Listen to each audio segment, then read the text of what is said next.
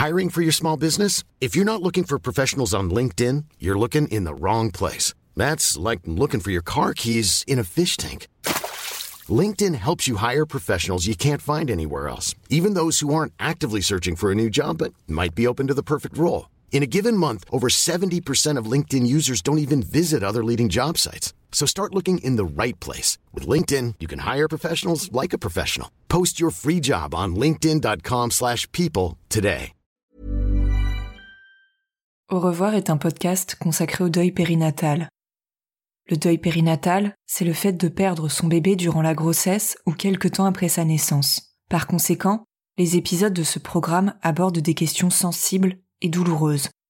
Avec mes invités, nous parlerons notamment de fausses couches, d'interruption médicale de grossesse, de mort in utero ou encore de disparition d'un enfant de quelques jours ou quelques semaines. Assurez-vous de pouvoir écouter les épisodes dans de bonnes conditions. Et surtout n'oubliez pas, dans le mot deuil, il y a certes le D de décès, mais il y a aussi le E d'espoir ou le I qu'on retrouve dans le mot vie. Je vous souhaite une bonne écoute. Le deuil périnatal, euh, de manière générale, je pense que c'est euh, un ouragan et tout ce que tu veux. Ça, arrive très vite, ça détruit tout sur son passage et il faut reconstruire à partir de rien. Le deuil périnatal durant le confinement, c'est la même chose, sauf que t'as pas l'aide humanitaire. T'as pas d'aide extérieure. T'as rien, t'es seul et tu te débrouilles avec ce que t'as. Le confinement. Ce fameux confinement qui s'est déroulé en France du 17 mars au 11 mai dernier et qui a tant bouleversé notre quotidien. Pendant que le monde tournait au ralenti à cause de la pandémie de Covid-19, des couples et des femmes ont vu leur vie prendre un nouveau virage. Pour de nombreuses femmes, vivre une grossesse et accoucher est devenu une épreuve hors norme. Dès la fin mars, plusieurs articles ont d'ailleurs interrogé la prise en charge médicale des femmes enceintes et leur accouchement dans des établissements hospitaliers qui s'étaient mis à l'heure de la Covid-19. Le quotidien Le Monde évoquait l'angoisse des femmes enceintes en pleine épidémie.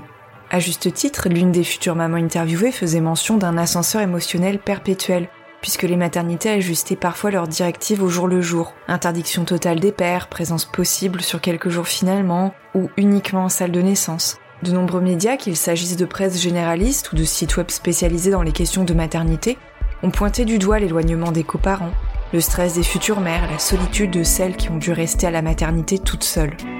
Mais j'ai eu beau chercher, je n'ai pas trouvé grand-chose sur celles qui ont perdu leur enfant durant cette période incertaine. J'ai tapé les mots deuil périnatal et confinement sur un moteur de recherche bien connu, et sur la première page, le seul résultat issu d'un média qui en parlait ouvertement venait d'outre-Atlantique. Le titre de cet article du Huffington Post québécois résume à lui tout seul la situation. Faire le deuil d'un bébé, encore plus compliqué en confinement. Alors j'ai fait le choix d'en parler ouvertement dans les premiers épisodes de ce podcast. Évoquer le deuil périnatal dans le contexte du confinement, c'est comme parcourir un couloir d'une maternité déserte et relativement silencieuse, puisque les visites sont limitées voire interdites. C'est comme aller vers le secteur des naissances, dépasser les salles d'accouchement où l'on entend des voix enthousiastes et des bébés pousser leurs premiers cris, et aller vers le fond, à l'écart, ouvrir la porte d'une pièce où un couple accueille un enfant silencieux qui ne vivra pas. Évoquer le deuil périnatal en plein confinement, c'est parler de ces femmes qui se sont rendues seules à leur rendez-vous de suivi de grossesse ou aux urgences, mais qui ont appris, seules, qu'il y avait un problème, c'est évoquer aussi la question des compagnons et des compagnes qui ont attendu sur le parking de l'hôpital pendant que leur conjointe devait faire face à une fausse couche ou à une grossesse extra-utérine. Ce sont celles qui ont attendu plusieurs heures dans une chambre sans qu'un être aimé puisse les soutenir avant d'aller en salle d'opération. Le deuil périnatal en plein confinement, ce sont aussi des équipes médicales qui ont fait ce qu'elles pouvaient pour séparer le moins possible les couples en fonction de la gravité de la situation sanitaire dans leur département. Évoquer le deuil périnatal en plein confinement, c'est évoquer le chagrin de personnes qui sont rentrées à la maison les bras vides et à qui le contexte a pu faire encore plus de mal. Avec l'éloignement des familles et des amis, l'interdiction des visites à l'hôpital, des obsèques à minima, l'annulation des groupes de parole par exemple. Comme le dit Chloé en introduction de cet épisode, t'es seul.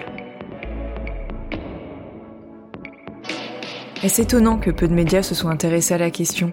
Pas tant que ça. En fait, pour beaucoup, le deuil périnatal, c'est une abstraction, quelque chose de flou et de lointain, d'intangible. D'ailleurs, lorsque j'avais encore ma carte de presse et que le deuil périnatal m'était complètement inconnu, est-ce que j'aurais eu l'idée de consacrer un article à cette thématique?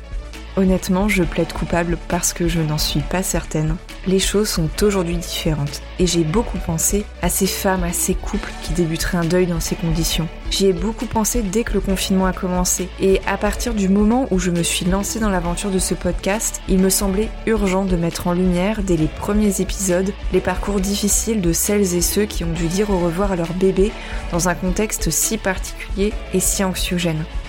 Un contexte qui cependant a pu parfois leur apporter le calme et le repos dont elles et ils avaient besoin pour se recueillir ensuite. Le confinement, sera donc le fil rouge de cet épisode et des deux prochains dans lesquels nous irons à la rencontre de femmes pour qui la pandémie n'était pas la seule crise dans l'ouragan qu'elles ont vécu au printemps dernier.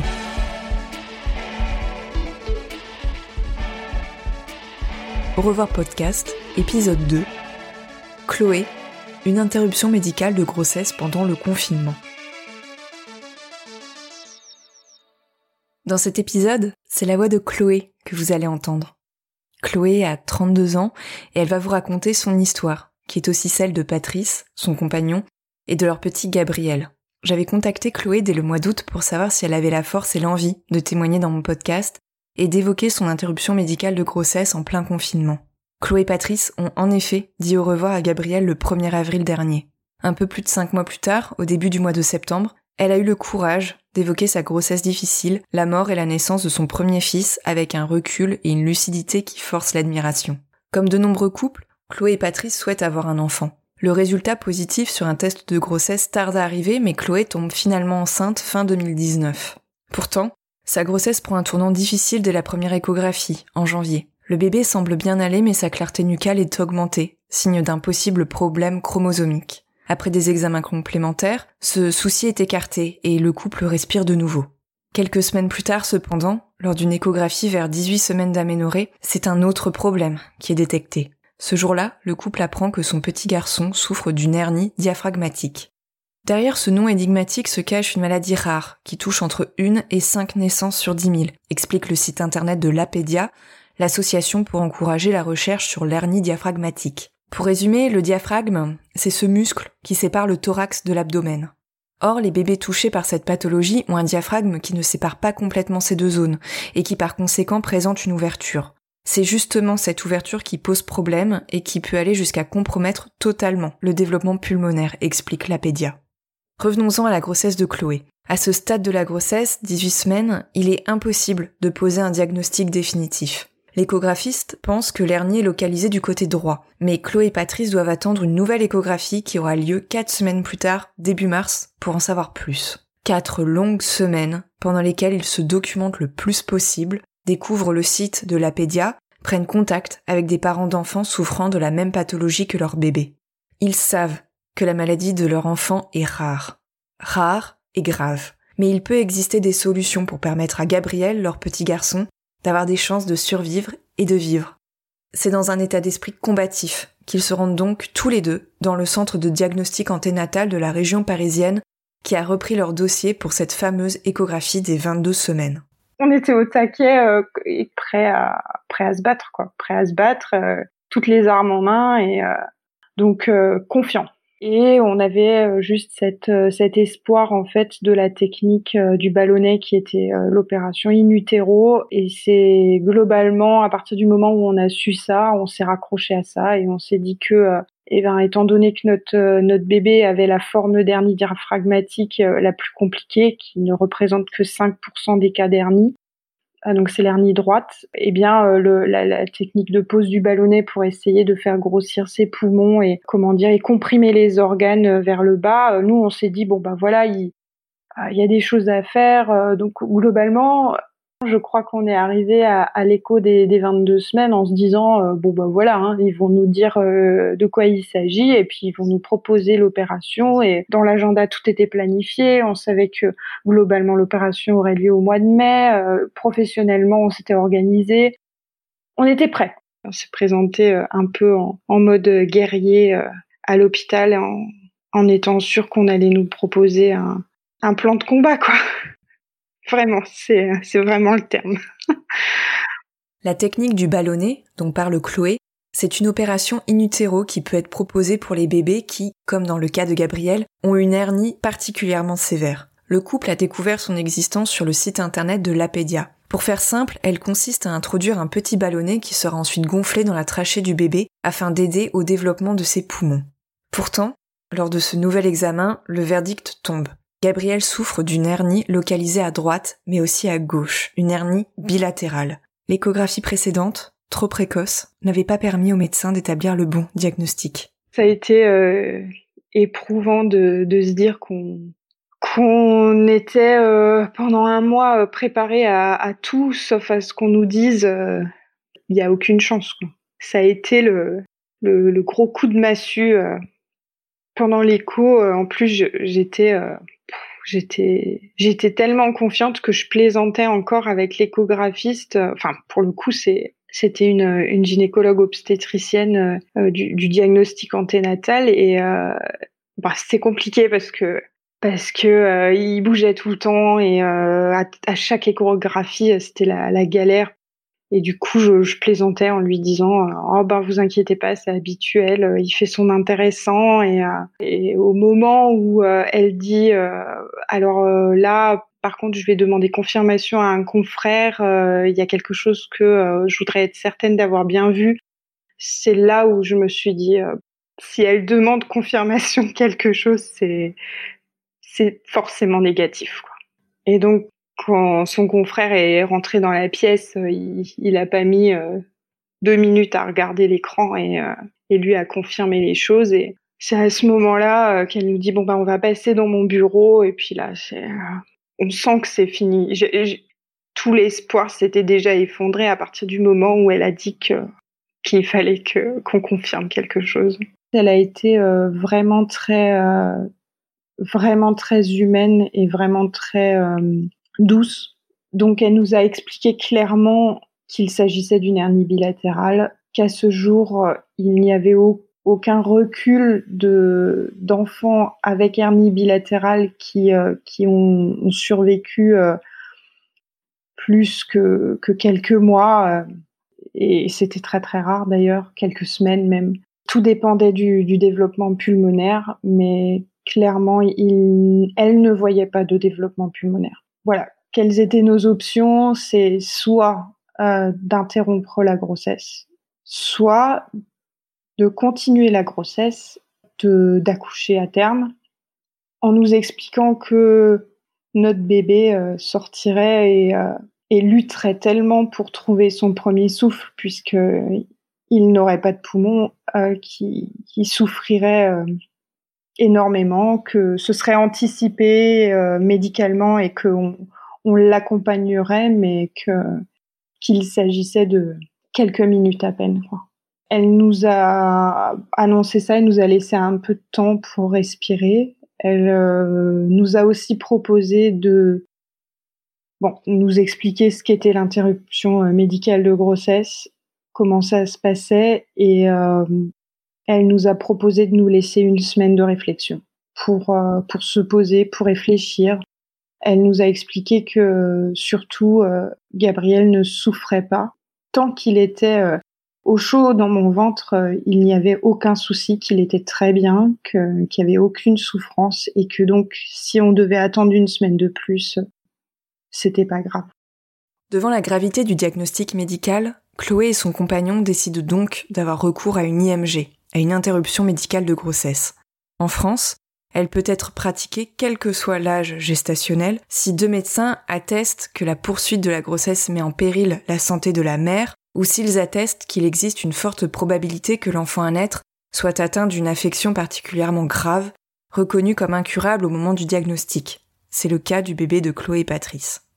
Honnêtement, la semaine de réflexion, on n'en avait pas besoin. On savait qu'on allait, euh, allait prendre cette décision-là. Je pense que c'était clair à partir du moment où on, nous a dit que, que Gabriel trouverait jamais son premier souffle je veux dire, c'était, c'était impensable de le faire euh, souffrir.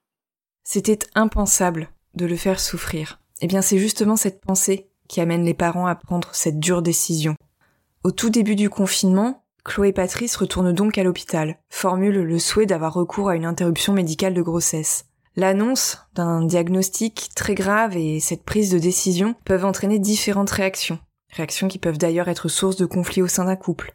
Même si un délai de 7 jours est toujours nécessaire pour pratiquer une IMG, sauf cas d'urgence, certains parents préféreront avoir recours le plus rapidement possible à l'arrêt de la grossesse. D'autres, au contraire, souhaiteront la prolonger un peu, pour de multiples raisons, pour profiter de la présence du bébé et avoir le temps de lui dire au revoir, par exemple. Chloé et Patrice décident donc de ne pas brusquer les choses. Nous sommes à la mi-mars, le confinement vient de commencer. Alors qu'ils devaient partir en vacances à la montagne pendant quelques jours, le couple reste donc à la maison. Il est important que Gabriel soit un bébé d'avril. Le confinement prend donc une allure bien singulière pour ses parents qui savent que deux semaines plus tard, ce mois d'avril commencera et la grossesse s'arrêtera.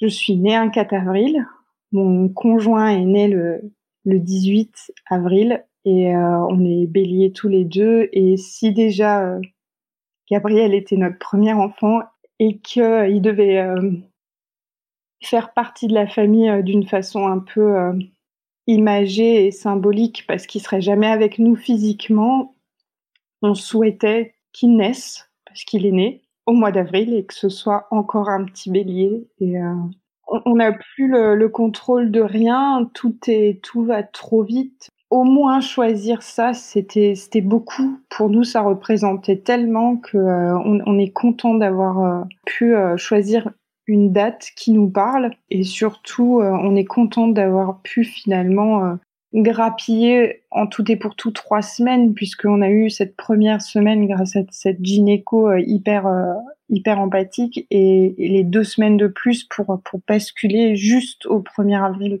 Ça a été fort pour nous et, c'est quelque chose euh, qu'on souhaitait énormément. Et donc on a pu profiter tous les deux. C'était bien sûr que c'était dur et qu'on pleurait beaucoup, mais euh, à côté de ça, on, essayait de, de, profiter euh, comme on pouvait. Euh. On s'est dit que profiter avec Gabriel, ça passait beaucoup par la nourriture.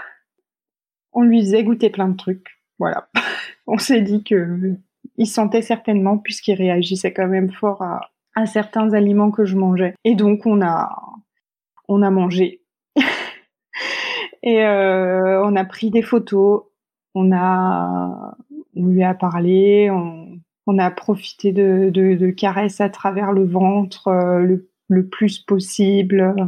On a immortalisé euh, beaucoup, beaucoup de souvenirs et euh, comme ça, quoi. On a préparé le 1er avril. Un peu le plan de bataille qu'on a élaboré pour, pour se battre contre l'hernie, bah, en fait, on a élaboré tout un plan pour se dire qu'est-ce qu'on va faire pour avoir un maximum de souvenirs? Qu'est-ce qu'on peut faire?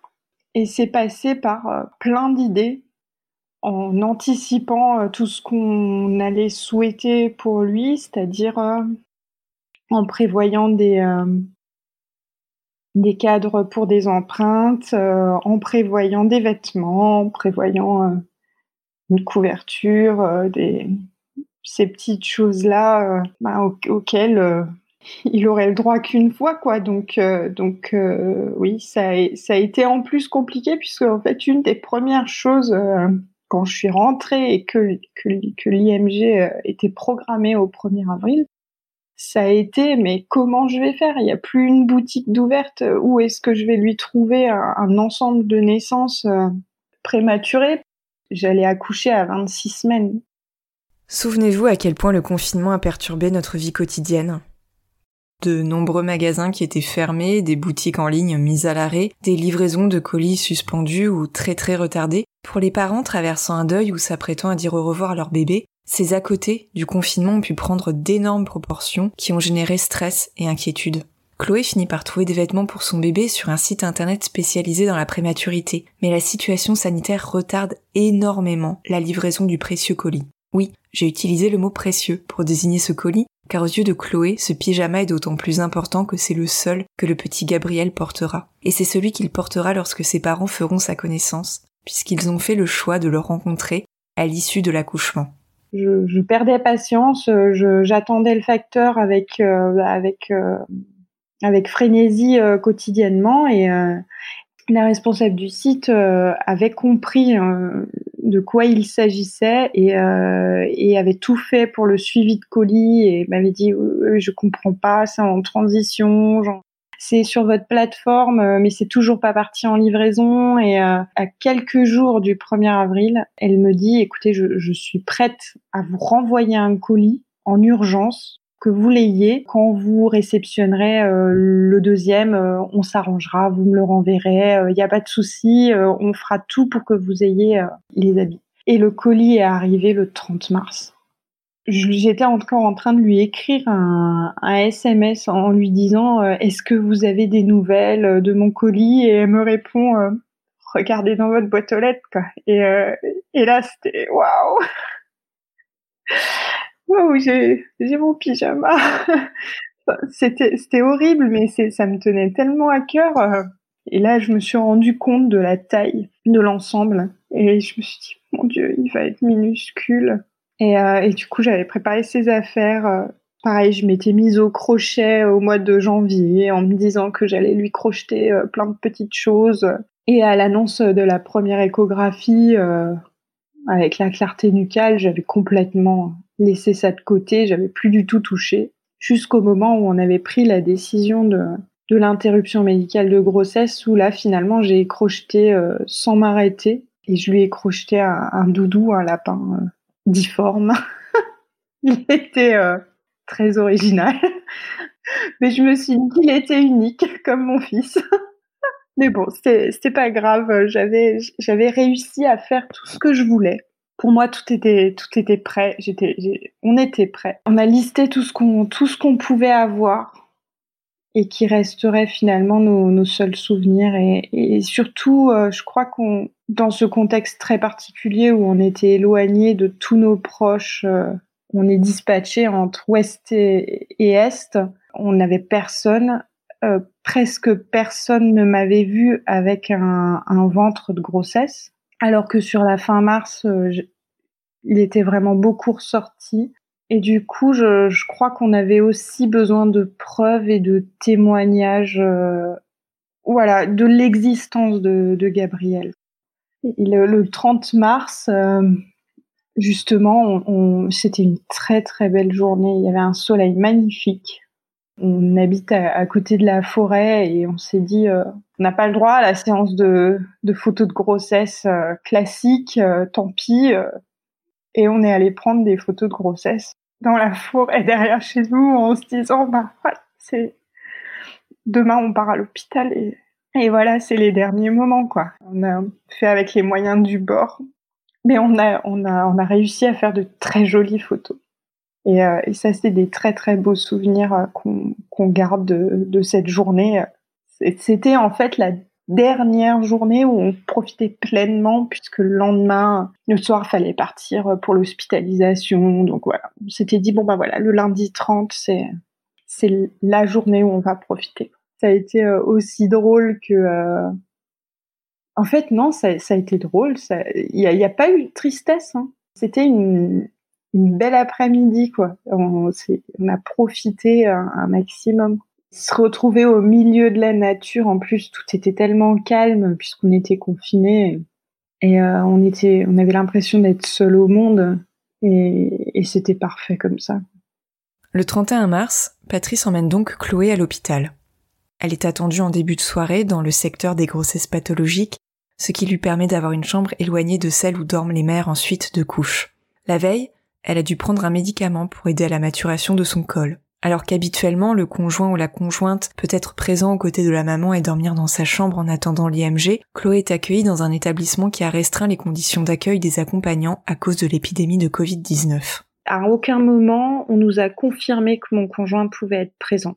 À aucun moment on nous a clairement fait comprendre qu'il fallait qu'on se prépare sur le fait qu'il puisse pas être là. En gros, je leur ai dit, bah, si mon conjoint peut pas être là, je prends pas le cachet. Le, cachet de maturation du col, je je voulais pas. Et donc ils m'ont dit, mais on peut rien vous garantir, mais euh, soyez rassurés, on fera euh, tout notre possible pour que euh, votre conjoint puisse être là. Du fait de l'épidémie, certaines maternités ont fait le choix d'exclure complètement le coparent. Après avoir mené ma petite enquête auprès des personnes qui suivent le compte de mon podcast sur Instagram, il semblerait toutefois que les établissements hospitaliers aient tout fait pour que le compagnon ou la compagne puisse être présent en salle de naissance en cas d'interruption médicale de grossesse ou de mort fétale in utero. En revanche, tandis que certains hôpitaux ont assoupli leur protocole pour permettre à cet accompagnant de rester avec la femme enceinte en attendant l'accouchement, celui dans lequel va accoucher Chloé ne le permet pas. Le 31 mars au soir, Patrice dépose Chloé aux portes du service et va donc rentrer chez lui pour ne revenir que le lendemain matin et se rendre directement en salle de naissance. À l'issue de l'accouchement, il ne pourra pas non plus raccompagner Chloé, qui ne sortira que le 2 avril.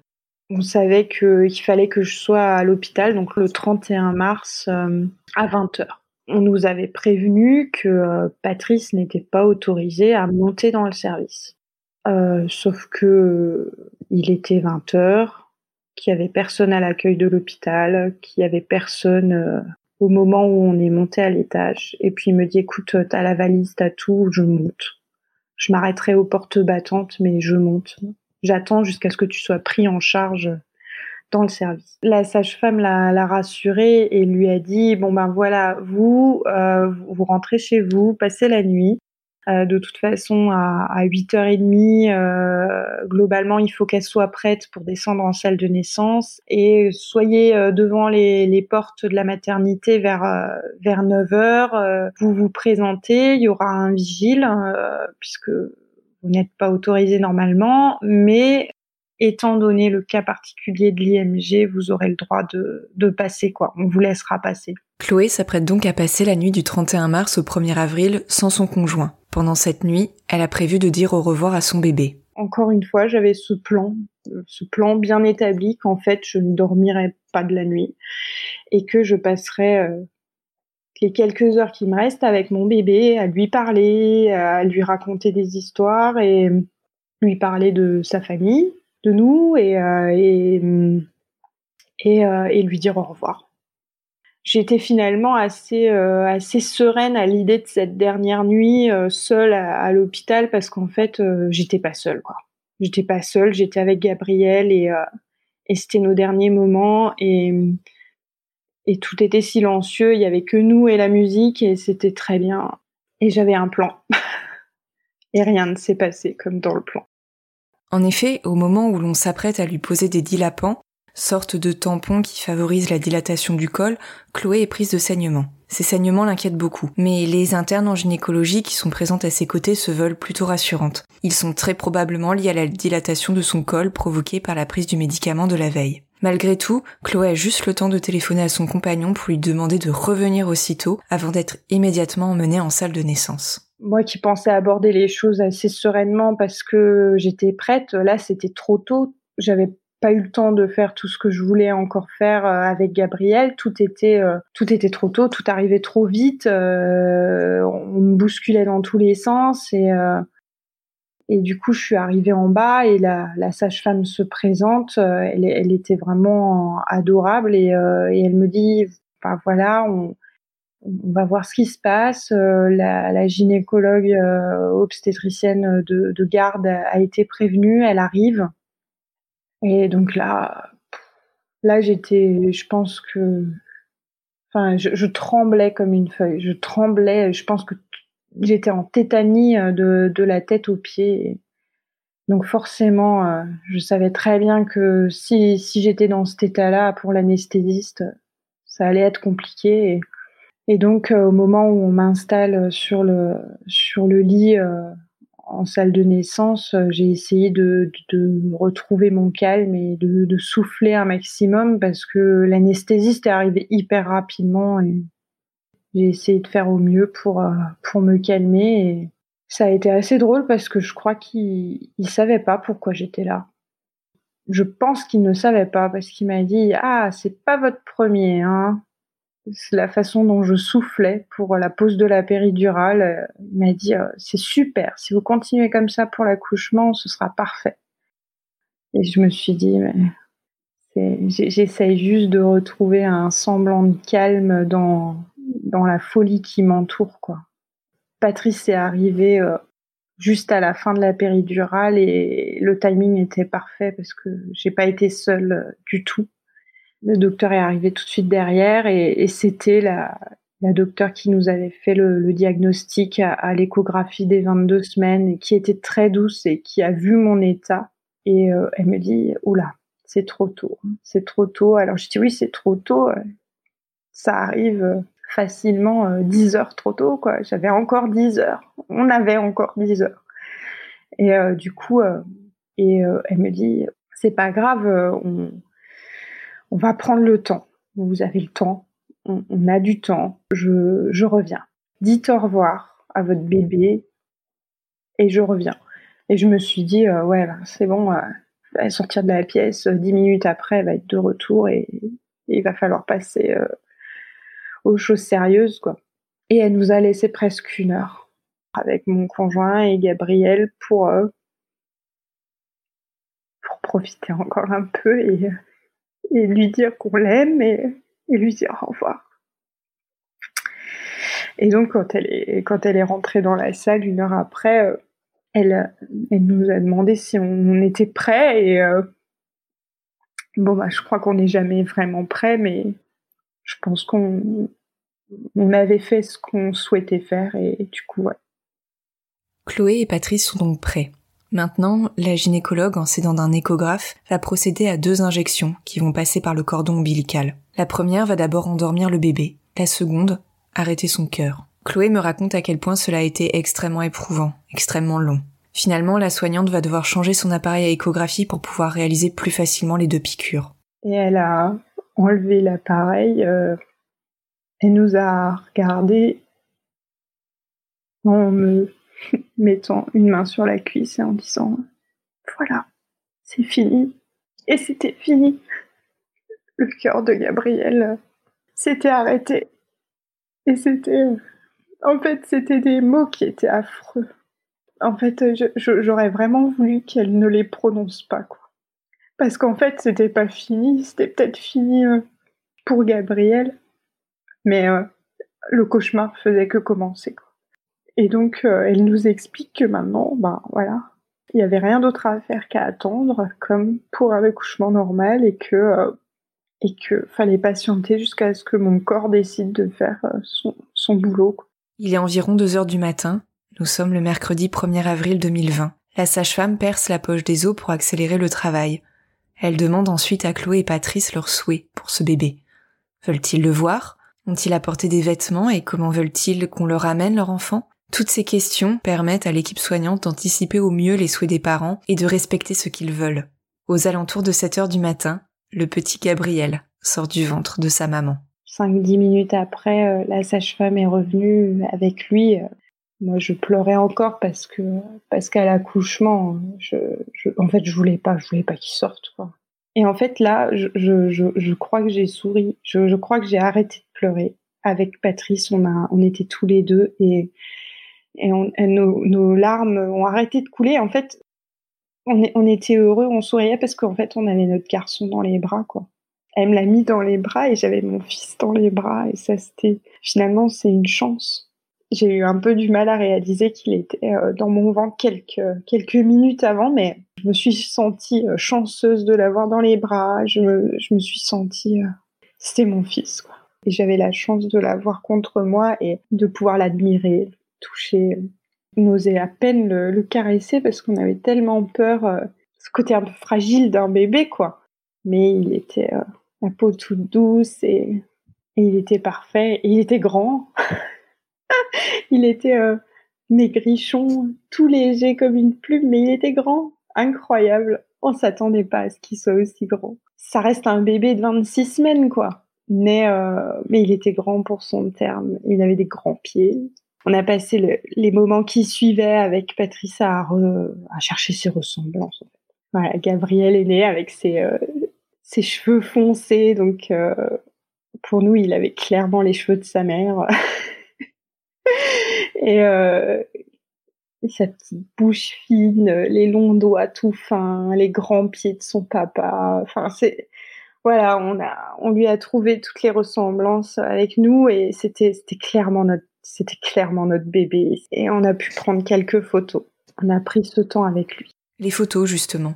Chloé avait pris contact avec Souvenange, une association dont les bénévoles, photographes amateurs ou professionnels, viennent dans les maternités pour immortaliser les traits des bébés partis trop tôt, ou retouchent ensuite les photographies des enfants décédés réalisées par les parents ou le personnel soignant. Toutefois, l'épidémie de Covid-19 et la période du confinement a empêché les photographes de remplir leur mission. Cette absence d'images réalisées par une personne aguerrie est l'un des grands regrets de Chloé. Toutefois, elle a réussi à obtenir de nombreux conseils de la part de l'association pour capturer de beaux portraits de son bébé, les seules photos, d'ailleurs, qu'elle aura de Gabriel. Après avoir pris du temps avec lui, il est temps de se dire au revoir. Mais l'épidémie amène avec elle une autre problématique.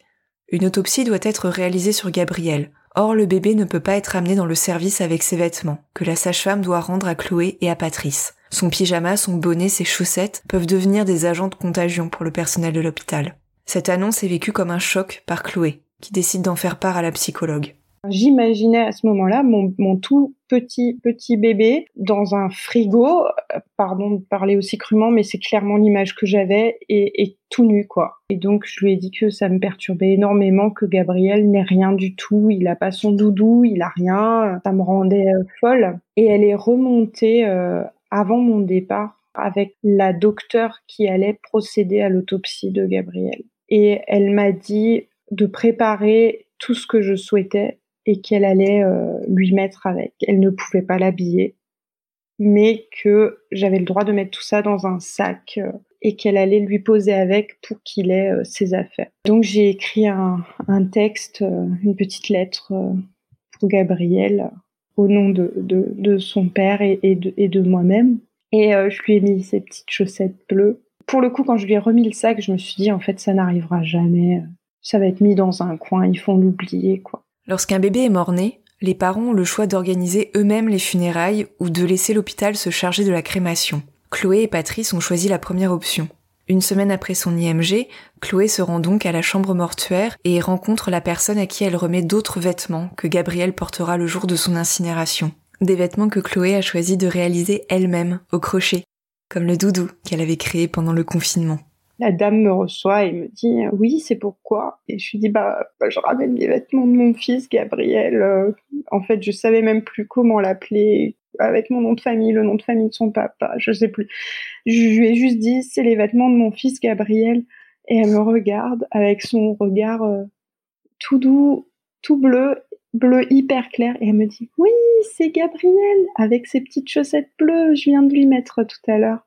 Notre bébé était quelqu'un, il avait été pris en considération, ils se sont occupés de lui, ils ont fait ce qu'on a souhaité, il a eu ses petites chaussettes, ça veut dire que sa petite lettre, elle était là avec, et en effet, le lendemain, lors de la mise en bière, avant qu'on ferme le cercueil, il avait toutes ses affaires, son ensemble, comme on le voulait.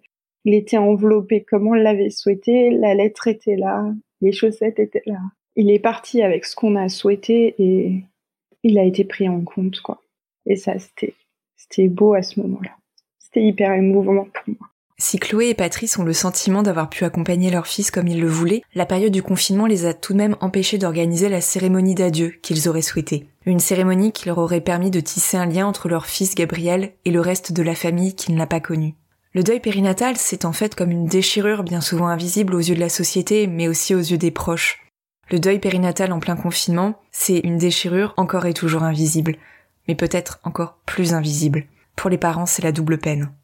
On n'a pas eu droit à la cérémonie d'adieu qu'on aurait souhaité faire. Ce qui fait que Gabriel est né, il n'a pas vécu sur Terre, mais il est né, il était là physiquement. On a eu la vision de son cercueil, le départ des pompes funèbres, la récupération de l'urne après l'incinération. Si on avait eu droit à une cérémonie de revoir, peut-être qu'il aurait encore plus de place. Euh. Déjà, euh, c'est très abstrait pour les gens de, perdre un, enfant euh, suite à une interruption médicale de grossesse ou une mort fétale in utero ou je ne sais quoi. Mais là, pour le coup, c'était d'autant plus abstrait parce qu'on nous a enlevé cet adieu. Et je pense que c'est cette cérémonie, moi, qui m'a manqué.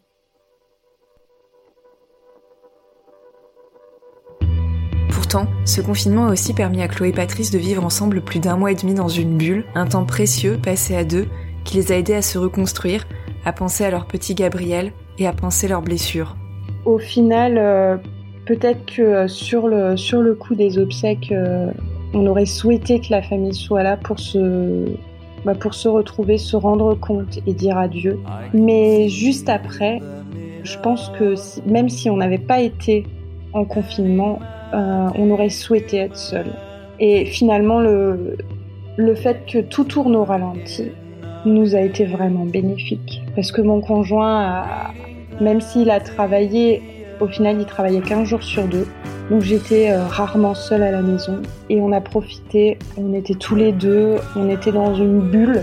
Ça a été très compliqué après de, de devoir euh, reprendre le cours normal de nos vies, euh, sachant qu'en fait notre monde à nous, il, tournait plus rond. Elle, nous a octroyé en fait le temps d'assimiler beaucoup de choses parce que ça a duré quasiment un mois et demi, un peu moins d'un mois et demi.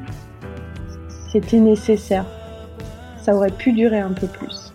Peut-être avec la possibilité de voir quand même nos familles de temps en temps. Ça aurait pu durer un, tout petit peu plus.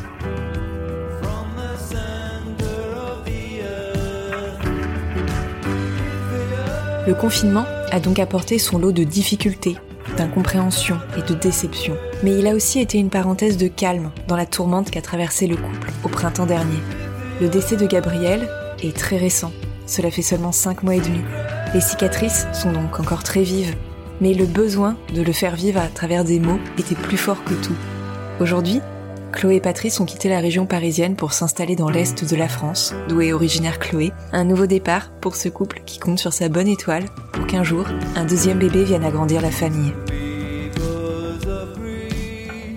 J'envoie toutes mes pensées au petit Gabriel et je te remercie Chloé d'avoir partagé avec moi, avec nous, ton deuil périnatal ta rencontre avec ton bébé, tes moments de doute, de tristesse, aussi les instants plus lumineux qui ont jalonné la dure épreuve de l'interruption médicale de grossesse.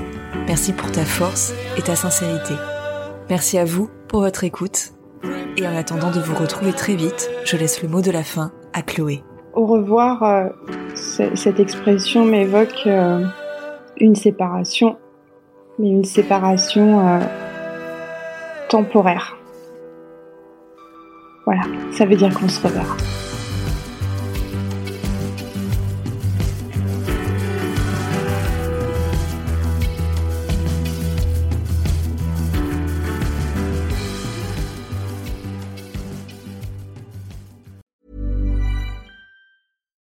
Deserves the best, and there's no better place to shop for Mother's Day than Whole Foods Market. They're your destination for unbeatable savings, from premium gifts to show-stopping flowers and irresistible desserts. Start by saving 33% with Prime on all body care and candles. Then get a 15-stem bunch of tulips for just $9.99 each with Prime. Round out Mom's menu with festive rosé, irresistible berry chantilly cake, and more special treats. Come celebrate Mother's Day at Whole Foods Market.